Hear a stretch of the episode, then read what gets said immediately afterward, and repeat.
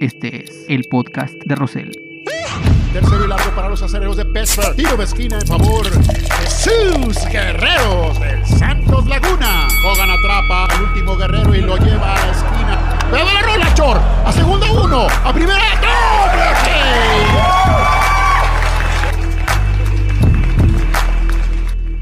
Hola, ¿qué tal? Nuevamente los saludo con mucho gusto en el podcast de Rosell, episodio 6. Así es, ya llevamos un 6 de episodios del podcast de Rosell. Hoy estamos muy a gusto, muy tranquilos, muy relajados, todo el equipo, porque se nos ocurrió decir, bueno, vamos a, grabar el, el, el, podcast mientras disfrutamos de un buen partido de NFL. Pero bueno, así estamos desalados, nos tocó el Mazatlán Puebla, o sea, Jets contra Broncos, pero en fin, aquí estamos, lo estamos viendo. Y como no sabemos cómo vamos a llegar para allá para diciembre, pues una vez adelantamos, haga de cuenta, tipo la posada del, del, del equipo y nos echamos unos, unos hot dogs muy ricos. Hubo intercambio de regalos, un poco charros, pero, pero, pero hubo. Reinó la camaradería y el solaz esparcimiento en el equipo del podcast de Rosell, que formamos parte precisamente Rodrigo Rosales Machado, Rafael Rosell Valenciana y Rafael Rosell Hernández, y encargada de todo el servicio de catering, obviamente que es importante e invaluable, Sonia Valenciana Díaz. Ella es la encargada del catering, es como nuestra chef, que a todos nos gusta y nos encanta y queremos hacer varios simulacros de, de, episodios para poder cenar rico como lo hemos hecho en los últimos cinco y este sexto episodio que no fue, no fue la excepción. Así es que prepárense, tranquilícense, ya basta, ya, ya, ya. Ese es el momento ideal de que ustedes respiren, llamaste, o cómo se llama esa madre, de, de tipo así de, de yoga, mamaste, o cómo, ah, namaste, ya tranquilícense, ya estás, en, ya estás en tu casa o en un lugar ideal donde ya el trabajo, tu jefe, todo ese asunto ya pasó. Y permíteme tratar de entretenerte y a lo mejor hasta divertirte durante aproximadamente 25 30 minutos, ¿sale? Pero la parte fundamental que ya me han dicho que esto no es muy ejemplar porque incrementa un poco el, alcoholismo entre la gente que escucha el podcast, porque cuando hago esto del kickoff, inmediatamente se despiertan los instintos y la sed, obviamente de la mala, eh, se alborota. Pero bueno, es, ya es, un inicio que vamos a hacer. Estamos esperando que de un momento a otro una importante cervecera patrocine esta sección. Ya mandamos este, todo tipo de informaciones y presupuestos y estamos esperando nada más que nos digan va. Pero bueno, vamos a iniciar propiamente el episodio 6 del podcast de Rosell con este kickoff.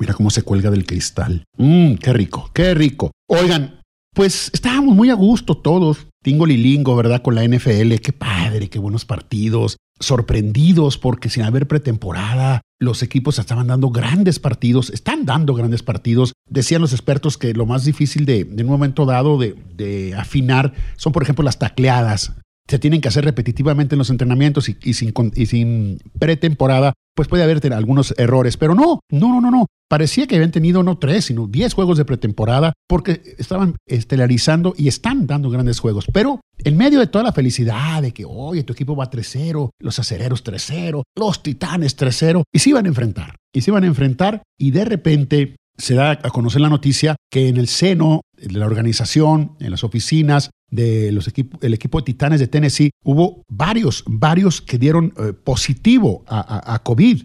Eh, jugadores como Daquan Jones, el ofensivo Bo Brinkley, el ala cerrada de, para equipos de entrenamiento Tommy Hudson, además de cinco miembros del personal técnico de los Titanes de Tennessee, dieron positivo después del partido ante los vikingos de, de Minnesota. Por cierto, los vikingos de Minnesota ninguno dio positivo, pero Tennessee sí.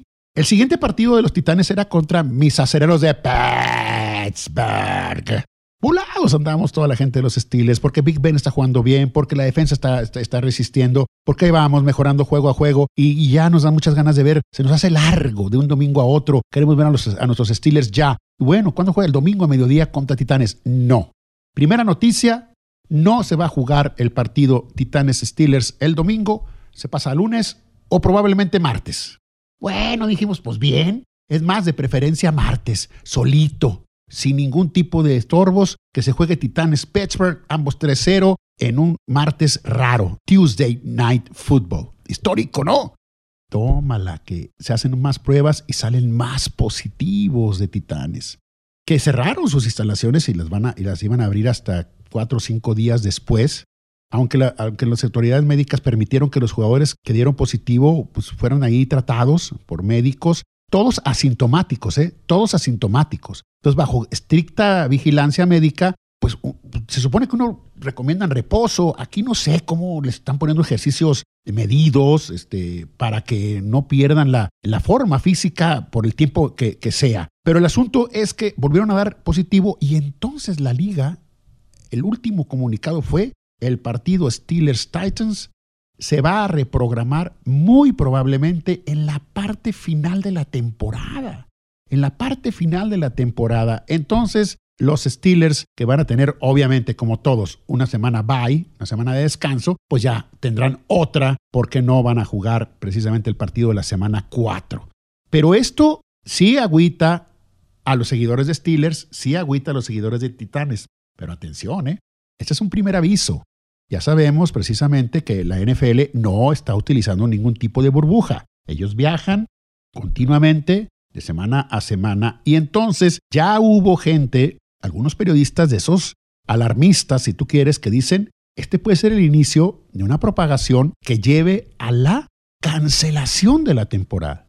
Imagínate, el béisbol está terminando las series de comodín para luego irse a burbujas, a Texas y a, California, ¿no? Entonces, ahí ellos van a tener un poquito o mejor control, pero la NFL ahí es cuando siempre digo lo mismo, qué egoístas somos los aficionados, qué egoístas somos la, gente que queremos que jueguen y que jueguen y que no me importa cómo se van a enfermar, que haya, que haya. No, pues la salud es primero y entonces la NFL tiene en estos momentos esa situación de, pues primer aviso, ¿eh? como en el teatro, primera llamada, primera llamada.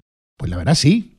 Ojalá, ojalá se controlen, ahí, ahí va a ser más estricto todo. Por ejemplo, te digo una cosa en la NBA, en la NBA para las finales, entre Miami y Lakers, había pruebas cada 72 horas. Ahora son diarias. Diario les están haciendo la prueba. Diario. Imagínate cómo han de estar los jugadores, cambiando ya de, tema con la NBA rápido, cómo han de estar los jugadores de Miami y de los Lakers. ¿Cuánto tiempo tienen en la burbuja ellos? ¿Cuánto? ¿Dos meses? ¿Tres meses? Porque desde que empezó la temporada rara, que estuvieron ahí hasta ahora las finales, lo bueno es que pues, juegan y juegan y juegan y se entretienen, pero ya las familias y todo en una burbuja. Bueno, se sacrifican, les va bien en la vida, tampoco es así como que el sacrificio donde van a quedar marcados de por vida, no, pero sí debe ser fastidioso estar tres meses encerrado en un lugar donde no te permiten salir y si sales tienes que estar en cuarentena mínimo 14 días. Entonces, para allá van los beisbolistas, para tener series divisionales, series de campeonato y serie mundial y la NFL está, como decirte, desnudo a mitad de la calle. Puede pasar cualquier cosa. Dios no lo quiera. Y por cierto, mis respetos a la NFL con las multas de 100 mil dólares a coaches que no usan propiamente el cubrebocas. Y no solamente a ellos, sino al equipo al que pertenecen le meten 250 mil dólares de multa. ¿eh? Nos andan ahí con chistecitos. Ojalá entonces que la NFL se mantenga y tengamos la oportunidad de seguir disfrutando de los grandes partidos.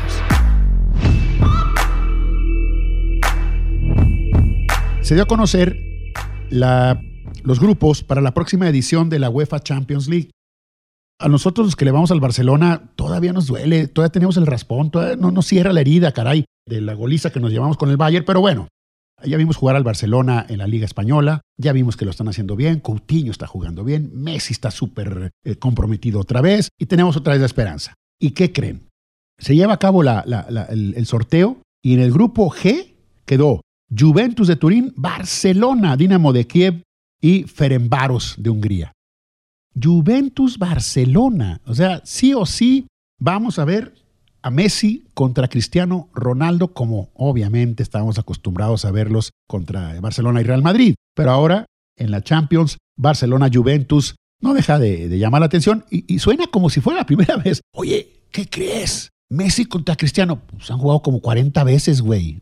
No, pero como que sientes que es como nuevo el asunto ahora en la, Champions. Y claro, el Bayern Múnich tiene Atlético de Madrid, Salzburgo, Lokomotiv, Bayern Múnich el, actual campeón, el Real Madrid Shakhtar Donetsk, Inter de Milán y el Borussia Mönchengladbach. Ese grupo puede ser este, medio complicado para el Madrid, pero bueno, es el gran favorito. Y así, el Sevilla, que estuvo en la Supercopa, que ganó la, Europa League y por eso está en Champions, va a jugar con el Chelsea, con el Krasnodar y el francés René, Stade René. Bueno, va a jugar Messi contra Cristiano, insisto, pero va a ser la primera vez que Cristiano utilice otra playera enfrentando a Lionel Messi en la UEFA Champions League, que empieza ya y que estaremos todos pendientes y siguiéndola como siempre. La pregunta es a los amigos que le van al Barcelona como yo, ¿qué tanto nos iremos ir olvidando de las últimas dos? Porque no más una, dos humillaciones. Le ganas 3-0 a Liverpool y en la vuelta te lo baja y luego en un solo juego, gracias a Dios que no más fue un solo juego, el Bayern de Múnich te mete 8. Esas son las dos grandes vergüenzas que anteceden la próxima actuación del equipo catalán. Complicado, pero equipo hay, ¿eh? Equipo hay. Ese Ansu Fati ya empezó a meter goles. El chavito, que ya le pusieron cláusula de 400 millones, o sea, por si te quieren hacer un gane al equipo del Barcelona. Bueno, la Liga MX anuncia que es inminente que van a permitir la entrada de gente en los próximos partidos. Estamos hablando de jornada 14, por ahí de el 18 de octubre. Y digo 18 de octubre porque es precisamente cuando Santos va a recibir al Pachuca. En Monterrey, Rayados y Tigres están pidiendo que les permitan el 50%, no el 30%, el 50%. Imagínate nada más, estás hablando pues de 20 mil personas, que es prácticamente el corona en, en, el estadio de los Tigres y en el estadio de Rayados. A mí me llama la atención porque, pues bueno, equipos hay en la Liga MX de diferentes partes de la República entonces, ¿cómo la liga trata como de homologar y de decir, a partir de esta jornada, todo mundo puede meter gente, pero bueno, el, Estado, que el único Estado de la República Mexicana que está en semáforo verde, no tiene fútbol de primera división, es Campeche. Y dijeras tú, bueno, Campeche, semáforo verde, pues que se llene, ¿no? Pues no, Campeche no tiene fútbol. Entonces, todos los demás andamos en naranja y, primero, no se van a emitir niños. Niños no, menores de edad, pues. Vas a llevar tu cubrebocas, vas a tener, creo que andan diciendo que no, van a vender ni cheve. ¿Sí? Aquel equipo se molesta, por favor, hombre, un poquito de recato. El espectáculo es lo que importa, hombre. Luego lo como, no, pues ya, que me borren de la lista. No, pues se supone, es lo que están tratando de controlar lo, lo más posible. Mira, hay que reconocer, llegas al estadio, ¿sí? Supongamos que vendan, que si vendieran cerveza. Llegas al estadio, a ver, ¿cuál es mi butaca? Ah, esta sí. Entonces, estas dos no, ¿verdad? No, siéntate aquí. ¿Y quién es él? No, pues mi primo. Bueno, el que, ¿cómo que tú? Sí, es mi primo. Bueno, se va a sentar tres butacas después, ¿sí? No te vas a mover. No, no, no, ¿cómo crees? Cubrebocas, cubrebocas. ¿Qué es? Pues unas chéves y unas chéves y unas chéves. Y, unas y al rato pues, están ahí abrazándose, celebrando un gol. O sea, yo entiendo ¿eh? la intención de que la gente se mantenga sobria y sensata. Esa es la apuesta. Yo he visto en juegos de NFL y en juegos de Europa con su vasote de cheve, en la, Superliga, en la final, Supercopa, perdón. Ahí estaban con su vasote. Pero bueno, es la idea. No niños, o sea, no menores de edad, un 30% más o menos de, aforo es la, la intención. Y se dice que para Santos Laguna, el 18 de octubre, jornada 14, recibiendo a Pachuca, se van a abrir las puertas para determinado número de personas. La pregunta es, ¿quiénes? Quiénes, suitavientes, alguno que otro abonado que tiene todavía, que ya compró incluso para este torneo, a los abonados que se les deben partidos del torneo pasado, que a partir de Necaxa, ¿se acuerdan que el primer partido fue Necaxa, ya sin público se jugó? Y de ahí en adelante ya no se jugó. Entonces, no sé cómo le van a hacer, es, es, es medio complicado. Pero la liga les dice, ya tienen que tener gente y adelante. Aparentemente aquí, en, aquí en, en nuestra región lagunera las cosas se han ido mejorando, pero de eso a ahora sí que celebrar, mm, todavía estamos muy, pero muy lejos. Bueno, quiero platicarles ahora de un ídolo, un ídolo que nunca conocí. Ya sería el colmo que yo les dijera, tengo una anécdota de cuando platiqué con Kino. Pues no, no, claro que no. El gran, gran eh, caricaturista, el gran autor de la tira cómica Mafalda, que murió a los 88 años, no de COVID, ¿eh? no de COVID, simplemente un problema cardiovascular, que por cierto tuvo el acierto de que todo el mundo le dijera Quino, porque su nombre completo era Joaquín Salvador Lavado Tejón.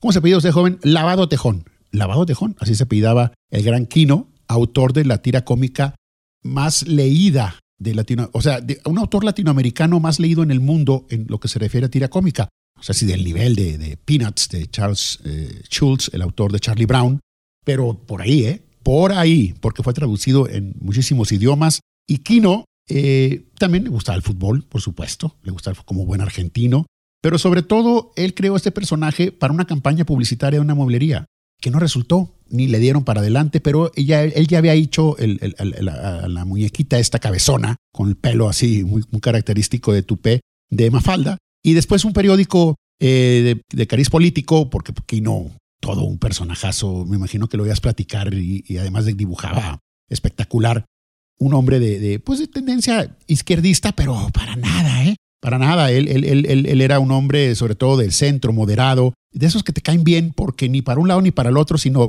buscando siempre la, parte justiciera de, la sociedad. Y mira que del 64 en adelante que estaba publicando, estaba la, situación bien complicada en Argentina. Había, eh, militares eh, en el poder, como Videla, por ejemplo, que no se andaban con, las ramas, desaparecían gente. Y ahí estaba Kino, valientemente con su, con su mafalda. Eh, dos detalles del nivel de, de, Kino. Me gustó mucho, bueno, no sé si ustedes eh, vieron la película El secreto de sus ojos, que en el 2009 ganó el Oscar a la mejor película extranjera dirigida por Juan José Campanella, con dos actores argentinos, uff, Ricardo Darín y, Guillermo Francella, pero además la, la, mujer que sale ahí, Soledad Villamil, preciosa y simpaticísima, bueno, eh, el secreto de, sus ojos eh, es un juzgado y son compañeros burócratas, Benjamín Espósito, que es el papel de Darín, y el señor Pablo Sandoval, que es el papel que hace Francela. Y están platicando en la cantina, en el boliche, como dicen ellos, y le dice Pablo Sandoval a, Benjamín Espósito, dice, ya decídete, ya por favor, este, dile a, Irene qué es lo que, lo que sientes por ella, porque ella está haciendo planes para casarse con otro y tú estás esperando un milagro, no te mueves para evitar que se case con otro. Tú quieres que ella venga a tus, brazos y no va a ser así. Dice, ella está dispuesta contigo. Dice, el problema con ella es que no hay manera que te la puedas sacar de la cabeza, Benjamín. Y a Irene, esa mina tiene más ganas de casarse que Susanita. Esa mina tiene más ganas de casarse que Susanita. Y Susanita, para los que siguen la tira cómica de Mafalda, pues sabrán perfectamente que es el personaje de la niña que solo piensa en tener novio, tener un marido, tener hijos y vivir muy bien en una mansión con varios coches, materialista como ella sola, pero es amiga de Mafalda y se dan unos entres impresionantes. Susanita salió a colación como debería de ser en una película argentina. Y también otro detalle de, de, de Kino es cuando le preguntan a, Julio Cortázar, el, gran, gran, gran escritor argentino, le preguntan, oiga, eh, ¿qué opinión tiene usted de Mafalda? Y Cortázar responde, no, eh, eh, eso es intrascendente. La pregunta debería de ser, Mafalda, ¿qué opina de mí? Entonces, imagínate nada más del de, el nivel que estamos hablando. Queridísimo en México, queridísimo en toda Latinoamérica, su editor dijo, cuando muere Quino, su editor de toda la vida dice, toda la gente buena de Argentina y del mundo, toda la gente buena de Argentina y del mundo debe estarse sintiendo muy triste por la muerte de Quino. Y definitivamente tiene toda la razón. Amigos, en tiempos de, de pandemia, pues no sé si está correcto decir buscarle el lado amable, pero bueno, contar cosas que nos han pasado a todos, ahora sí que en el mundo, como ahora que en, nuestro país, en algunas partes como la región lagunera, se ha ido, bajo la palabra, es relajando un poco la situación, por eso de los semáforos que en rojo van pasando, ya estamos ahorita en naranja. Y no sé si a ustedes les pasa lo mismo que a mí cuando tenemos que salir, por el motivo que sea, a, a una tienda, a una dependencia pública, en fin. ¿Por qué se pone uno nervioso cuando se va acercando a la entrada que está una persona con el termómetro e incluso a veces a un lado está otra persona con el oxímetro, que es el que te mide el oxígeno, y en medio de los dos un tapete y obviamente también el gel. Y como que uno sonríe nervioso cuando te apuntan el, el termómetro, unos a la cabeza, otros al brazo. Y pues si, si, no te sientes mal, no, no, tienes ningún tipo ni de temperatura, entonces digo, eh, pues yo qué, a veces digo, ah, Rafael, en mi interior digo, pues ¿por qué te pones nervioso? Llego y, hasta sientes que pasaste un examen complicadísimo cuando te dice el de la puerta, ah, muy bien, señor, puede usted pasar. dices tú, claro. Y luego dice el del oxímetro, espérame tantito. y te pone el, el clipcito ese en el dedo y, ah, perfecto, pase usted. Y entras, pero orondo a la tienda, ¿no? Llegas, haces tu compra, sales, llegas a tu casa y en mi caso le digo a mi esposa, ¿sabes qué? Perfecto. En el oxímetro, mis niveles de oxígeno, que eso que yo en mi casa, que es de dos pisos, como la inmensa mayoría que ahorita hay en todos lados, ya no hacen casas de un piso, ya son raras. Antes era presumir, mi casa es de dos pisos. No, güey, pues ahora, ¿cuándo consigues una casa de un solo piso? En fin, yo subo, se me olvida algo, bajo y subo y, se me va el aire, se me va el aire. Entonces cuando hago la prueba del oxímetro digo, no, pues voy a, reprobar. No, no, normal.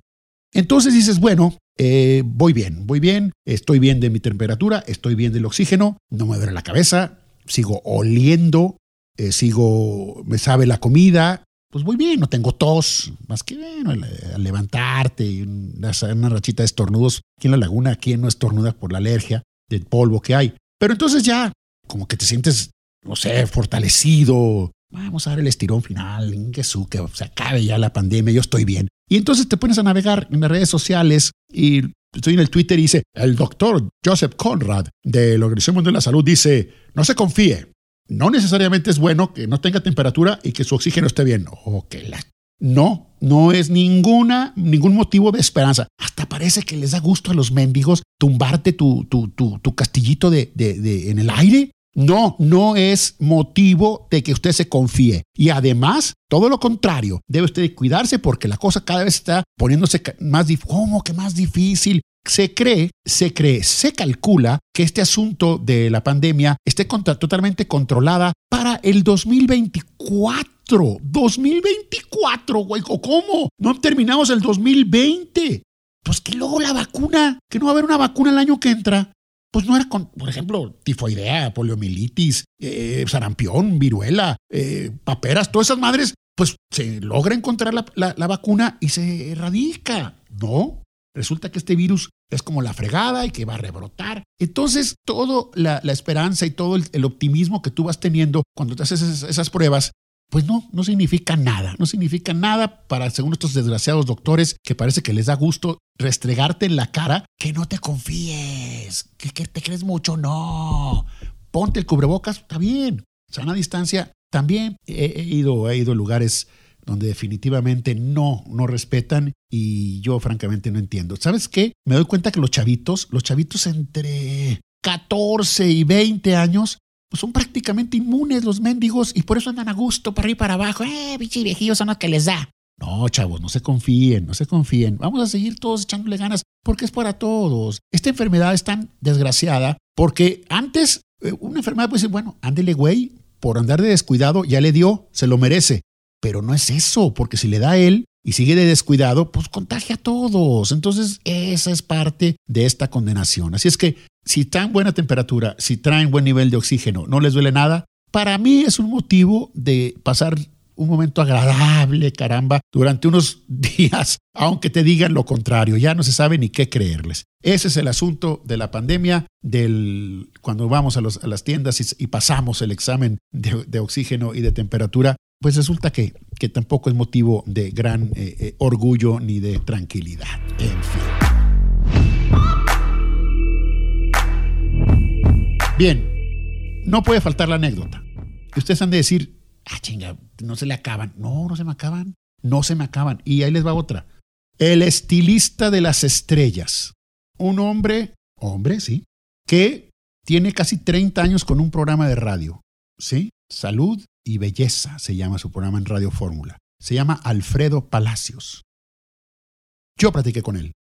Y él me sirvió para poder entrar al estudio de Televisa Chapultepec a un programa de Verónica Castro con Willy Colón y Oscar de León. ¿Sigue ese trompo en la uña? Ahí les va.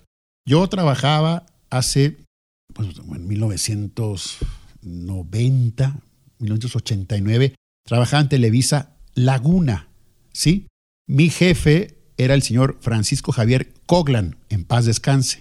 Mis compañeros de trabajo eran Alberto Garza, Abdón Garza, Armando Navarro y Omar, Omar Lozano, un camarógrafo. A, los que te acabo de mencionar, nos dijo el licenciado Cogla, nuestro jefe, ¿quieren ir a conocer las instalaciones de Televisa Chapultepec?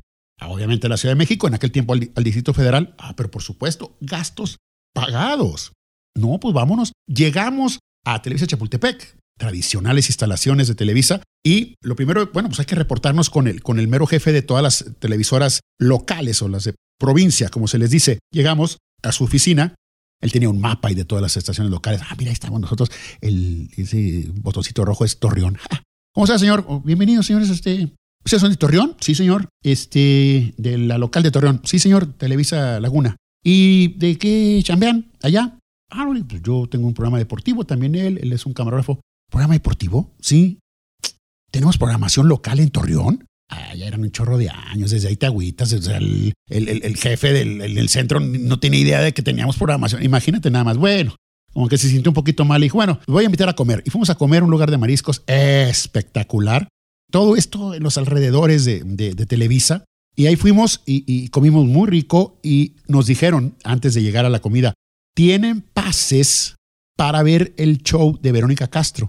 No recuerdo en aquella época cómo se llama su programa, porque cambió, cambió Mala Noche, eh, también se, se, llamó, este, ¿cómo se llama?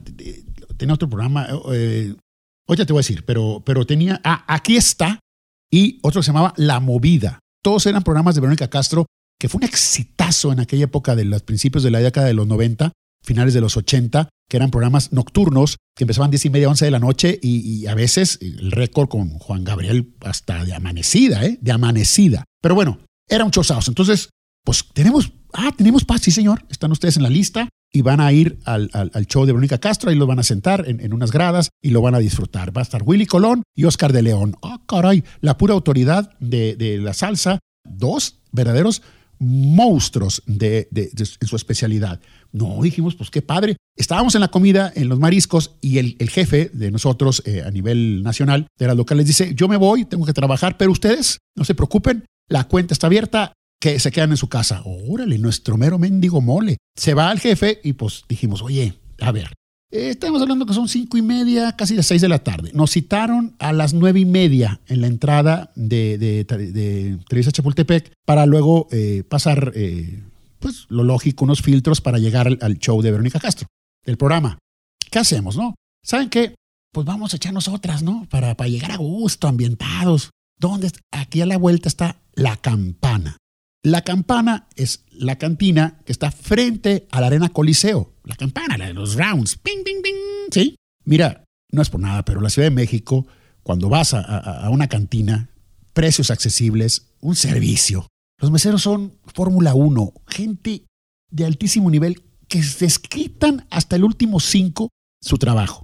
No, pues nos traían, pero marcando a Beto, a Abdón y a tu servidor. Pedimos guachinango y no sé qué, pescado, todo. Cuenta ridícula y pagamos, le pedimos su buena propina a los meseros y dije yo, oye, ya va a ser la hora de que tenemos que llegar al show de Verónica Castro, al programa. Y salimos caminando, ya medio zigzagueando los individuos, porque pues traíamos desde la comida el feeling. Y según nuestra teoría era llegar achispados, llegar a gusto para disfrutar la música, ¿no? Porque obviamente adentro no nos iban a dar nada de, beber. Mi amigo Abdón eh, es un hombre que se levanta temprano, siempre, de lunes a domingo, por extraña razón, cinco y media de la mañana, lo avienta el colchón, nadie entiende por qué, aunque no tenga nada que hacer, pero él se levanta. Entonces, obviamente, si no duerme su siesta, pues anda paleteando. Y ahí vamos. Y llegamos a, Chapultepec, Televisa, primera puerta, hay, dos individuos ahí con walkie-talkies, con una lista, y le digo, oiga, disculpe, perdón, disculpe, somos los de Torreón, que el licenciado Coglan, a ver, ah, sí, cómo no, aquí están, eh, pásenle. Pero pues obviamente se percató, detectó, y en lo que pasamos ya al interior, un pasillo enorme, escuché cuando dijo, cambio, mira, los de Torreón vienen eh, alcoholizados, traen aliento alcohólico, cambio. Ah, la entonces dije, bueno, pero bueno, vamos tranquilos. Seguimos caminando, siguiente filtro, ya para entrar al área donde se dirigía uno a los estudios, y lo mismo, asunto, ¿no? Pues venimos de Torreón, este, estamos en la lista del licenciado Coglan, no sé qué. Beto y, Abdón, quietos, no, sean, no emitían un sonido, como tratando de despistarle lo más posible. Yo era el güey que hablaba. Bueno, pues pásenle. Ya pasamos y nos quedaba el último. Ya se veía la puerta que decía estudio. Y ahí me di, me di cuenta de que ya los guardias estaban como sobre aviso y como que dijeron, no, estos ya no pasan de aquí, ya no pasan de aquí, no la van a regar. Era un programa en vivo, un programa en vivo de varias horas y pues no puedes dejar entrar a gente con aliento alcohólico. Y realmente sí, sí traíamos aliento alcohólico porque habíamos ido a comer y luego pues a rematar. A, no está chido, no es para sentirme orgulloso, pero es la realidad, es la realidad. Entonces, así pasó. De repente veo que nos empiezan a, cerrar un cerco, como diciendo, ya ahorita voy a sentir la mano en, el brazo y sabes que circulándole, maestro. Y veo Alfredo Palacios, el estilista de las estrellas. Volteo y pensando que iban a decir, además estos güeyes, ¿quiénes son? Ni quien los conozca, estos provincianos. Los podemos sacar sin problema. Entonces yo volteo y digo, Alfredo, Alfredo, ¿qué tal? ¿Cómo estás, güey? Y Alfredo Palacios voltea y me dice, hola. Le digo, oye, queja, queja cañón, Alfredo, ¿eh? Me recetaste un champú para que no se me cayera el pelo y ve, güey. Estoy bien pelón. Ay, pero, a ver, ven. Y ahí voy, ¿verdad? Entonces, ah, chinga, pues conoce a Alfredo Palacios. ¿Dónde, Alfredo Palacios con lógica, extrañeza, dice, ¿dónde en, mi, en su vida me había visto? Pero me dice, ¿dónde te he visto? ¿Dónde vas? Y tú esperando que te dé el, el. O sea, y dice, y él mismo dijo, en la Roma, en mi salón de Exactamente, Alfredo, pues ¿cómo, ¿qué otro lado va a ser? Yo vivo ahí a unas dos cuadras. Y tú me recetaste un champú y dice, a ver, espérate, enfrente chorro de gente, pues, amontonados ya a punto de entrar al estudio. Su, su dedo índice me lo pone en la frente y me dice, querido, pero si eres una grasa, eres una grasa, no se puede hacer gran cosa contigo. Ah, Alfredo, por favor, me lo garantizaste. Ah, ya cállate. Ve, ve la semana que entra y te doy este otro, otro tratamiento. Bueno, Alfredo, hablado, sí, gracias, güey, como quiera. Ahí nos vemos. Y ya me voy porque tengo que ir con la Veros, porque él era el, estilista exclusivo de Verónica. Y entonces todo el mundo dijo, ah, pues, tú si lo conocen, ¿verdad? No, hombre, abrieron las puertas y entramos. Nada más que mi abdomen, pues te repito, es, una, es un ave de día, diurno, no nocturno, y lo vieron ya, este, quería, quería dormirse. Caíndose de sueño, ¿eh? De sueño. Lo detuvieron, muy gentilmente le dieron su cafecito y posteriormente ya entró. Nosotros, Beto Garza y yo, entramos, ahí nos topamos ya con Armando con Omar y eh, nuestra teoría de, de, echarnos unos pistos para, para aguantar eh, a, gusto el show, pues se nos cayó a pedazos en, ¿qué será? 30, 40 minutos, un crudón criminal, porque, pero, pero aquello estaba a todo lo que daba. Willy Colón cantaba una versión de, Pedro Navaja muy padre, ya sabemos que no es de él, que es de Rubén Blades, pero lo hacía muy bien. Y tenía una canción, el, el, el varón, el, gran varón, que es una letra muy padre porque es de un señor muy autoritario, muy formal, pero que su chavo eh, pues es gay. Y entonces eh, eh, es una canción muy, muy irónica, pero muy, muy, muy bien hecha. Te, repito, ellos dos, Willy Colón y Oscar de León, además de, ritmo impresionante, de salsa y de merengue, letras sí bastante padres. Y esa fue mi experiencia en, en Televisa Chapultepec Verónica Castro, preciosa, preciosa, tenía un, estaba estrenando una escenografía 360, una sala que giraba. No, no, espectacular. Eh, eh, eran los momentos de mayor eh, fama de Verónica Castro como conductora de programas nocturnos. Ella tuvo a Luis Miguel, ella tuvo al que tú quisieras. juntó por primera vez Enrique Guzmán, Alberto Vázquez, Angélica María, una verdadera maravilla. Y ahí estuvimos nosotros y ese fue mi... me la jugué para poder entrar hablar con Alfredo Palacios, que le agradezco que haya sido tan gentil. No sé si se me quedó, me quedó esperando, ha dicho, ¿y por qué no habrá llegado este pelón por su champú? Bueno, pues ni modo, yo me vine a Torreón. Bueno, amigos, ese ha sido el episodio 6 del podcast de Rosel. Llegamos al, final de este episodio. Les recuerdo que en, Twitter, en el arroba podcast de Rosel, ustedes pueden hacerme el comentario que quieran para, ah, para seguir dándole eh, eh, este tipo de, pues no de pláticas, porque no estoy dando pláticas, sino estoy intercambiando con ustedes eh, charlas de mis experiencias como eh, gente que ha estado en los medios durante tantos años. A nombre de Rodrigo Rosales Machado, mejor conocido en las barandillas como el Roco, de Rafael Rosel Valenciana, mejor conocido en los barrios bajos como el Craquillo, y de Rafael Rosel Hernández, mejor conocido como la Mendiga Vaca, en varios sectores del inframundo, y de nuestra mascota mayor, el mendigo Toribio y, con todo mi respeto, admiración y amor, a la número uno del catering, Sonia Valenciana Díaz. Gracias y recuerden, el podcast de Rosel llegó para quedarse. Tercero y largo para los acereros de Pesa. Tiro de esquina en favor de sus guerreros del Santos Laguna. Hogan atrapa al último guerrero y lo lleva a la esquina. ¡Pega la rola, Chor! A segunda uno, a primera. ¡Doble!